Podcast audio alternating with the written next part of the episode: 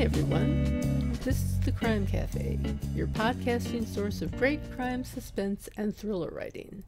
I'm your host, Debbi Mack. Before I bring on my guest, I'll just remind you that the Crime Cafe has two ebooks for sale the nine book box set and the short story anthology. You can find the buy links for both on my website, debbimack.com, under the Crime Cafe link. You can also get a free copy of either book if you become a Patreon supporter. You'll get that and much more if you support the podcast on Patreon, along with our eternal gratitude for doing so. But first, let me put in a good word for Blubrry Podcasting. I'm a Blubrry affiliate, but that's not the only reason I'm telling you this. I've been using Blubrry Podcasting as my hosting service for my podcast for years, and it's one of the best decisions I ever made. They give great customer service. You're in complete control of your own podcast. You can run it from your own website, and it just takes a lot of the work out of podcasting for me. I find for that reason that it's a company that I can get behind 100% and say, you should try this. Try Blubrry. It doesn't require a long term contract, and it's just a great company, period. And it also has free technical support by email, video, and phone. So you can get a human being there. Isn't that nice? Hi, everyone. Today's guest is a dual citizen of the US and Switzerland. She's also the author of the Polizei Bern series, featuring two detectives, Giuliana Linder and Renzo Donatelli. She uh, her work has been shortlisted for many awards, and she has two books out in this series, with a third coming next year, which is coming very quickly. Um, and it's my pleasure to have with me today Kim Hays. Kim, hi, how are you doing? I'm great, and thanks for having me. Well, it's my pleasure, believe me. And uh, it must be late there where you are, Switzerland, right? It's, yes, I here in Bern. It's nine o'clock but not oh, too late. I'm still, I'm still, oh, my eyes are wide awake. So still functional at nine. Very good. Exactly. Good. You have a great website, by the way. I really love all the uh, description of uh, Switzerland you have under the uh, information tab about Bern and Switzerland. oh, thank you. I tried to put in a lot of sort of strange and interesting facts, like that the Swiss flag is the only square flag besides the Vatican's flag. Every other flag in the world is rectangular. Hmm. This is the sort of thing that nobody knows, and why should they? But it's fun. Wow, I never, I didn't know that. That's very interesting. um, so, what was it that inspired you to write about the subjects that you picked, which are very topical subjects, by the way? Pesticides and child labor? Yes. Um, well, and in the third book, um, I have homophobia as a topic too. So oh. that's certainly, um, I have um, a lesbian activist who's killed in a hit and run. But I realize you haven't read that one. I have, of course. So, but I won't go into that. You know, I love to research and I like to learn, as you know, most writers do, as most people do. So I often, um, I, I guess I'm lucky that things turn out to be topical, but it often is I decide to put something in a book that I want to learn more about. So I I I used to write articles here for a Swiss language magazine, and so I had done a, a short article on organic farmers. And when I started thinking about writing a mystery, um, I I already started thinking about well, I want you know what background do I want to give it, and immediately I thought, well, what do I want to research? So I knew that I would like to do more research on on organic farming, and then of course I had to think of a reason for an organic farmer to get murdered. so, and and the second book, which involves um, a, a, really terrible scandal in Switzerland, child labor, um, where children were supposedly fostered out, but really placed on farms almost as slaves from a very young age um, into the 19 late 1960s, early 70s. this was something I saw a museum exhibition on because it was just starting. The scandal was just starting. People were just as late as as the early 20, 21st uh, century, people were starting to be aware of it. And once I saw that, I thought it would be something very interesting to talk about. And certainly, you could one could easily imagine how murders or violence might occur as a result of something like that. Yes, absolutely. That that's astonishing, I gotta say. Um, Linder is a really interesting character because she's always like automatically picking up clues as she goes and kind of filing them into her head, which is something I don't see a lot in uh, mystery writing. The way she she she picks up these little details and kind of narrates them to you. I thought that's an interesting approach to bringing the reader into the mystery solving part of it. Well, thank you. I'm glad. I mean, obviously, I don't want her to be uh, psychic, you know. So th- the clues have to be there for for us readers. I mean, I'm also a reader as well as a writer, so a mystery reader. You know, the re- readers want to get the clues, see where the clue is coming from. But it sounds like you're saying that it it it that it works, and uh, you know, they are police procedurals, and I think that procedure and process is really interesting to me. I, in that sense, I think I'm more Swiss than the Swiss, or as Swiss as the Swiss, since I've lived here 35 years. And um, I think I really want to understand myself. I mean, I want to know how the crime gets solved. And I think that's what people who read police procedurals want to know. They want to see the process. And I think I hope anyway. I, think police are very attentive to that sort of thing. I think that's the the thing. You really are creating sort of like the experience of being a police officer or a detective rather than, you know, a reader as of something that is being solved, if that makes any sense. Well, good. No, I'm I'm very glad that the person is, that you felt as a reader that you were able to put yourself into that. I think something that's also important to me because I'm interested in moral dilemmas. Um, mm-hmm. It's it's in part what I did my so, dissertation in sociology on was to do with moral dilemmas. So I feel like you know it to be a police. I'm not a police woman or you know a police person, but I think you must constantly have moral dilemmas unless you're not unless you're really not a very thoughtful person. And so I think I, I want to show how the detectives also have to think um, and worry even that they might have made a mistake. Exactly. Yeah. There's a lot of thought that goes into it because the consequences are so great, potentially. Exactly. Um, yeah.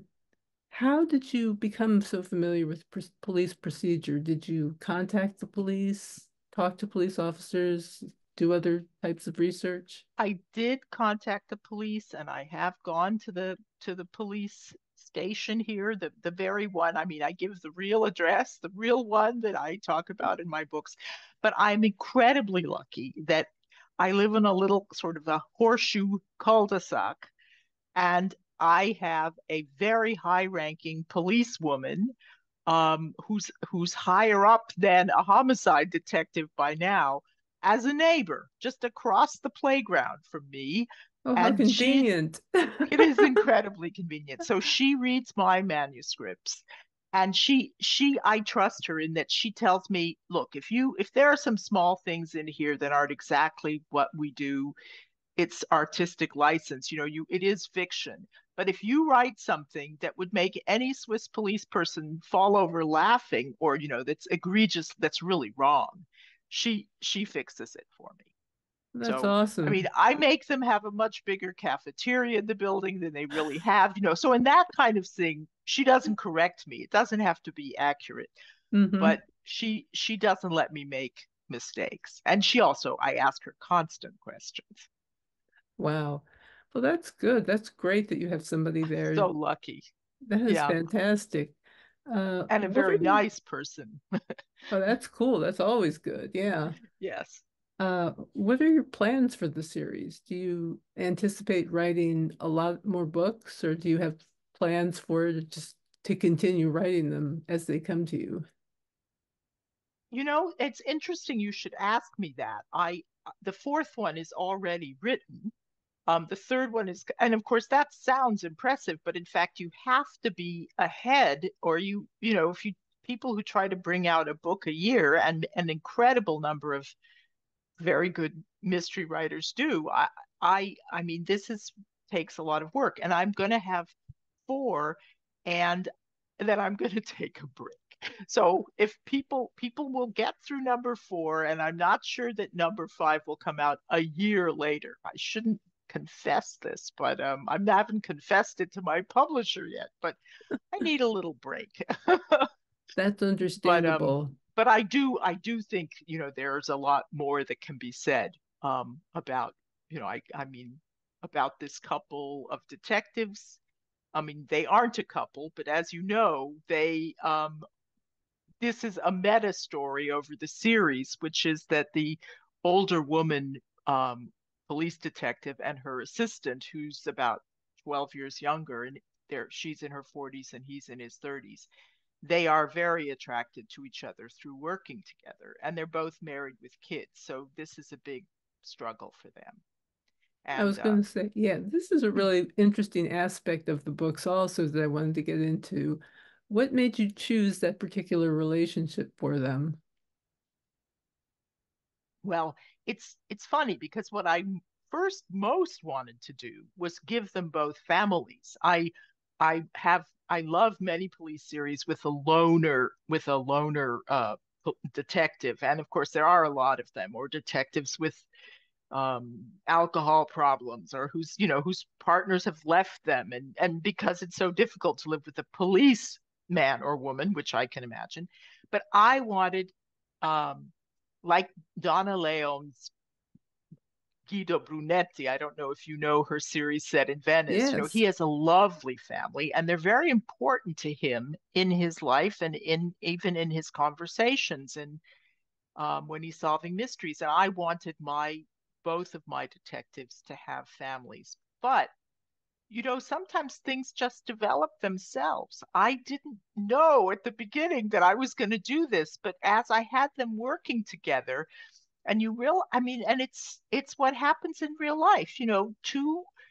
two people who work very closely together whose partners can't quite in, in, a case of police you're not even allowed to really necessarily talk to your partner about what you're exactly what you're doing um, they become attracted to each other so and of course as i had a great fun having this younger and as you know very attractive man become attracted to my 12 year old his 12 years older boss.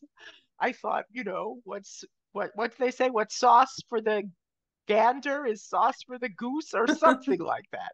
I figured you know this happens to with younger women so hey I, I found it very believable and, and uh, yeah. very interesting. I like the relationship. I think it's great. Oh, part of what keeps me I'm reading really the series, along with just the fantastic uh, storytelling. Um, thank you. I'm so pleased that you that you enjoyed them. I do. I do. Uh, so you are both a Swiss and U.S. citizen. I thought that was interesting, but you've also lived in Canada and Sweden. I yes, and and Sweden. You know, the fact that I started in Sweden and now live in Switzerland, two SWA countries, is a complete coincidence. I didn't just decide I need to get the set. Um, I did a, a, year after I graduated from college, where I actually went and worked for a while in a factory in Sweden, and and and lived there and traveled there, and I was I still have good Swedish friends. Um, but that had nothing to do with later meeting my husband, who's a Swiss, um, and actually four years younger than I am, not 12, thank goodness. But um, so anyway, as you may know, we because I wrote about it on my blog, we we met on a park bench in France. So that's um, so cool. So nothing. But you're not going to Swahili. no. Uh, let's see. I um oh, I noticed your bio said that you've held a wide variety of jobs. I have also held a wide variety of jobs. I have a theory about that. I, I get the feeling that holding a wide variety of jobs tends to inform your writing in various ways um, due to the sheer diversity of people you deal with when you take different types of jobs. What are your thoughts yes. on that? has, That's has, interesting. Has your background informed your writing? In work I would say absolutely. I think that living in lots of different countries, and I, I also grew up in Puerto Rico, although my parents were outsiders. I think um, the experience of being a foreigner, both in Puerto Rico, even in Canada, because it was during the Vietnam War, and and and here, um, it it it does make you observe in a certain way, and it does also give you a certain distance, which then makes you into an observer. And I think, um, I mean, hopefully not too much of an observer. You know, I've I I live lived here 35 years. I feel very Swiss, but um, but and as far as the jobs go, I I think also when you change jobs, I mean, if you have to do it too often, it's it's nerve wracking. But you you you have to observe to adapt. So I think it all a lot of it has to do with um, with with um, learning to feel comfortable in different situations, and I somehow think that that informs writing too. That you you know you have a distance and yet you can be close as well hopefully yes yeah learning to become part of a new community so to speak mm-hmm, mm-hmm. and yet often never quite belonging which is yeah. difficult but but at the same time you know makes you more of an observer i think yeah yeah because i've done quite a bit of moving around myself when i was younger and mm-hmm. it does definitely create a distance of sort from people, yes. but at the same time, it's not like you don't want to be there or be part of it, you know. But but at the same time, you're just sort of like looking at it and going, okay, that's what happens here. I should mm-hmm. be doing these things or you know something yes, like and sometimes let's face it, we're talking about it, you know, like oh, it's so educational, but sometimes especially when you're, you know, 13, 14, depending on when you move, it can be extremely difficult you know yes. and and and it also can teach you at some ages it can teach you something about bullying which as you know is a topic in one of my books so yes. you know you learn a lot of interesting things that can become part of because you know being the outsider isn't always easy it is not but sometimes we need somebody's uh, point of view as an outsider yes. to wake us yes. up to certain things uh, yeah. Who are your favorite authors? Well, I I I do read um, other things besides mysteries very happily. I like science fiction. I like fantasy. I like what gets called literary fiction, although I think plenty of mysteries are literary. Um, I like ro- some romances. So I read a lot of things, but I'll talk about my favorite mystery. I guess I'd rather talk about my favorite mystery writers. um, cool. One of my favorite mystery writers is Josephine Tey, who is one of goes back to you know the 30s, 40s, 50s, and I she is was Scottish but British, and she to me she's somebody who writes um, about people um, as as I mean her her not her books are novels. They are not thrillers. And i don't think my books are thrillers. I think they have suspense but they're not they're not thrillers she focuses very much on the personalities of her characters um, the baddies and the goodies and i think she's great. Another person i like as i mentioned is donna leon i think i like her very much and she's influenced me because she writes about a you know a, a detective with a family living in a, a country that where you want to you where the Venice the, in her case and in my case Bern they're almost characters in the book the setting is so important the setting shapes what happens and I love Michael Connelly I mean he is to me if you write police procedurals Michael Connelly is your is your god because he's just so brilliant he is great. good. He is excellent. Yeah. And Donna Leon, I, I love her books. I love the Venice setting. Mm-hmm. Having been to Venice, it's like, oh, it's like I'm revisiting when yes. I uh, read it. Yes. And she describes yeah. it so, I mean, I'm no expert, but she seems to describe it so, so brilliantly. She does. And, and the stories are great. Um, let's see, what advice would you give to anyone who's interested in writing for a living?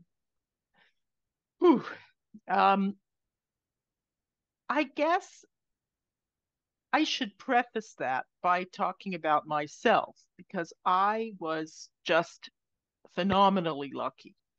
Um, I did not start trying to write novels. I, I have written articles freelance, but I could never have supported myself doing that. I I did a lot of research for them, and I I once figured out that I was probably making you know about five dollars an hour for the time it took me to research and write my freelance articles. Um, not a not a money you can live on, especially not in Switzerland, the most expensive country in the world. Um, I would say, in my case, I didn't start writing till my 50s, and I basically phased out of my job and my husband supported me. That's it's that simple you know there's it, to pretend anything i mean why would i pretend? I couldn't have done it. I i mean i ended up writing full time and i couldn't have done it without someone to support me. But i guess most people don't have that. So i guess what i would say um, though is i would recommend to people if they want to have a career as a writer to to get a part-time job that they I'm not and hopefully this is you know this is dreaming but that they really enjoy because it doesn't do you any good to be miserable and bored. Try to find a, a part-time job hopefully doing some other kind of writing like proposal writing. I wrote proposals a lot. That i did make money. I mean funding proposals for nonprofits. Um, but and then you know just do the best you can when you aren't at your job write as much as you can and and um but you know the idea that i mean so few people can support themselves with writing and certainly not with writing fiction or poetry i think yeah. so i mean it's it's i'm not would never discourage someone from trying but you know i just i i want to when i think about this i just want to mention that I know, I knew, he's dead, but I knew well a poet, C.K. Williams. Um, he was a good friend of my uncle's who um, was a Pulitzer Prize winner and an, he won a National Book Award. And he wrote poetry. And I know from my uncle that he, until he was about 60, he got a job teaching writing at Princeton. I bet that he was able to, and he was very successful. But in the early days, first his father supported him, and then his brother. They were both industri- They were both worked for companies. They were in industry. They just happily supported him. You know, it was like the days of the Renaissance when you had a a patron.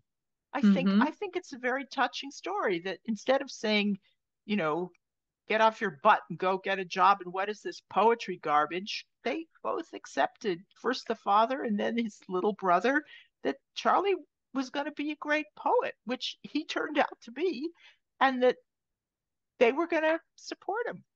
I think that's wonderful. Isn't that touching? Now how many people are that lucky? But you know it's nothing to be ashamed of. Think of all the famous renaissance painters who had their medicis to support them. That's right. Yeah. It's a tough it's a tough business, that's for sure, in It's terms of business. making Yeah. money. No matter what anybody out there says, it is a tough hmm business. Uh, is there anything you'd like to add before we finish up? Well, uh, I guess I'd like to mention the names of the three books. Please Although do. I think you did, but and I realize that some people are listening to this on a podcast, but I thought for the people who were watching it, I could hold up the books. Is that can I do Excellent. that? Excellent. Please do. okay. So the first book, which is about the organic farmers, is called Pesticide because obviously organic farmers do not use pesticide. And that is the first one. It's the one with the cabbage on it. I love that and cover. the second one, I do too. I think it's great. And I have Jen, I have to say, Jennifer Doe is the name of my the person who signs my covers, and I think she's brilliant. And the second book, Sons and Brothers, is very much about there's a, a father, um, a, a man in his 70s who who is beaten up and drowns and drowned at the beginning, and his son is suspected, his estranged son. So it is very much about sons and fathers and brothers, some some sisters too. and the third book, which hasn't come out yet, has a bicycle on it because the um, a woman is killed right at the beginning. I'm, it's not a spoiler in a hit and run when she's on her bicycle. So that uh-huh. is how the first the murder occurs. And at first they don't know it is a murder, but so I have given that away. But you find that out. You figure with my two detectives involved, it's probably going to become a murder. yeah, yeah. there they are. yeah, a bit of a hint there, a bit of a spoiler. I mean, you're reading a mystery, right? yes, exactly. So, yeah. Well, I just want to thank you so much for being here and talking with us about this because your books really are great. And uh, I hope that everyone will check them out. Thank you. I'm so pleased that you enjoyed them. And of course, I hope people do. That's why you write books. When you're a writer, you want people to be entertained by them. That's it. Amen to that. So, uh, on that note, uh, I'll just say um, if you're listening, please leave a review if you enjoyed this episode. And um, tell all your friends about the podcast and your family and the guy next door and his family. And I'll stop there. so next time, my guest will be Jason Kapkala. Until then, happy reading and happy new year. Hello, 2024. Be seeing you.